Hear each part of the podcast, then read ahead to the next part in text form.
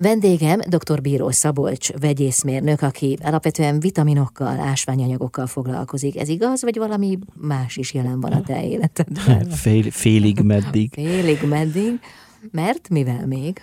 Én elég sok hormonrendszeri problémának a megoldásával, meg emésztőrendszerivel, és úgy egyébként a test működésével rendkívül izgalmasnak találom a genetika, epigenetika kérdéskörét, a különböző ilyen enzim defektusokat, tehát hogy minden, ahogy a szervezetünk működik, annyira rendkívül bonyolult, hogy ez egy soha ki nem merülő téma. Azt hiszem engem az innovációk és az újdonságok hajtanak, és ezt kombinálva a technológiai ismeretekkel olyan készítmények állíthatóak elő, amik jobb hatásfokkal működnek és segítik az emberek életét. Uh-huh. És mi vitt téged erre az útra? Tehát volt ennek valami személyes indítatása, vagy pedig abszolút a szakmádból fakad? Ugye én ezt úgy szoktam mondani, hogy a barikát túloldaláról érkeztem, mert hogy a doktori fokozatomat ásványola és petrokémiából szereztem, és 10x évig én a kőolajiparban dolgoztam, és ugye ez látszólag tényleg a barikát túlsó oldala, viszont hogyha azt nézzük, hogy a technológiai ismeretek, ugye a technológiák azok hasonlók, meg az anyagismeret, tehát hogy én tudom, hogy egy egészségvédő termékben milyen alapanyag az, amit nem teszünk bele, tehát ez a barikát túlsó oldala, hogy én ezért csak is természetes alapanyagú készítményekkel dolgozom, és ilyeneket tervezek. És ami közös szál végül is az egész szakmai karrieremben, hogy én mindig a kutatásfejlesztésben dolgoztam. Uh-huh. Tehát ö, többek között az én nevemhez fűződik az egyik olyan magyar találmány, amit az Álmok álmodói kiállításon is szerepelt. Ez melyik? Ez a molgumi bitumennek hívott technológiai és anyagi innováció, ami az elmúlt 50 év talán legnagyobb magyar olajipari fejlesztése. Uh-huh. És ebből fakadóan számodra egy új út nyílt meg? Abszolút igen, de ugye itt ezt úgy kell elképzelni, hogy az ember kutatás és fejlesztéshez technikákat tanul, amit szinte bármilyen területen tud kamatoztatni.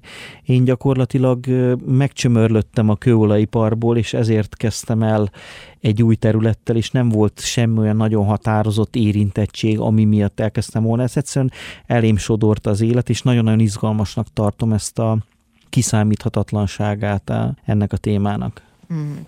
Térjünk vissza a vitaminokra. A fejemben maradt még egy nagyon fontos ásványi anyag, ez pedig a vas. Ugye korábban a folsavról már volt szó, arról, hogy miért nincs rá szükségünk, de nagyon sokszor a vasat a folsavval együtt emlegetik.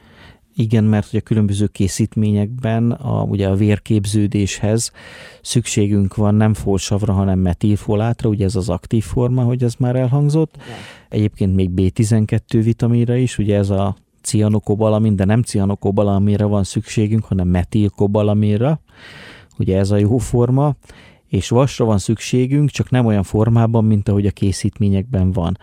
Mert hogy én azt szoktam mondani, hogy vasat nem érdemes pótolni, mert hogy a bennünk élő kórokozókat szaporítjuk vele, mert hogy az fel, a kórokozók felveszik a szervezetünk előtt. Az emésztőrendszerünkben ugye szükségünk van számunkra nem előnyös kórokozókra is, hogy az immunrendszerünk eh, mindig ugrásra kész legyen, fogalmazzunk most így, de hogyha túlszaporodnak, akkor megérkeztünk a krónikus betegségek előszobájába, mert egy csomó emésztőrendszeri problémánk lesz, amitől a különböző tápanyagok felszívódási hatásfoka leromlik. És akkor számtalan egészségügyi problémát tapasztaltunk magunkon, és ugye ezek a kórokozók vasalapon szaporodnak, és azokat a vegyületeket, amelyek különböző étrendkiegészítők, meg, meg gyógyszerekben vannak, ezeket felveszik előlünk. Úgyhogy az én nézőpontom szerint nem vasat érdemes pótolni, hanem a vas felszívódás hatékonyságát érdemes növelni. Ezt mivel? Hát például a C-vitamin az tud segíteni valamelyes, de nem fog megoldást adni. Működik erre egy laktoferrin nevű tej izolátum, ami, ami hatékonyan működik, illetve a fehérjéhez kötött vas, tehát például vörös húsnak a fogyasztásával, vagy például van ilyen készítmény, ami marhavér kivonatot tartalmaz, ezek elég hatékonyan tudják növelni a vas szintet. Na de mégis olyan sok orvos javasolja a vasat, például fáradékonyság, álmatlanság ellen. Én azt javasolnám, hogy, hogy vaspótlásért mindenki próbáljon meg megfelelő minőségi alvást biztosítani számára.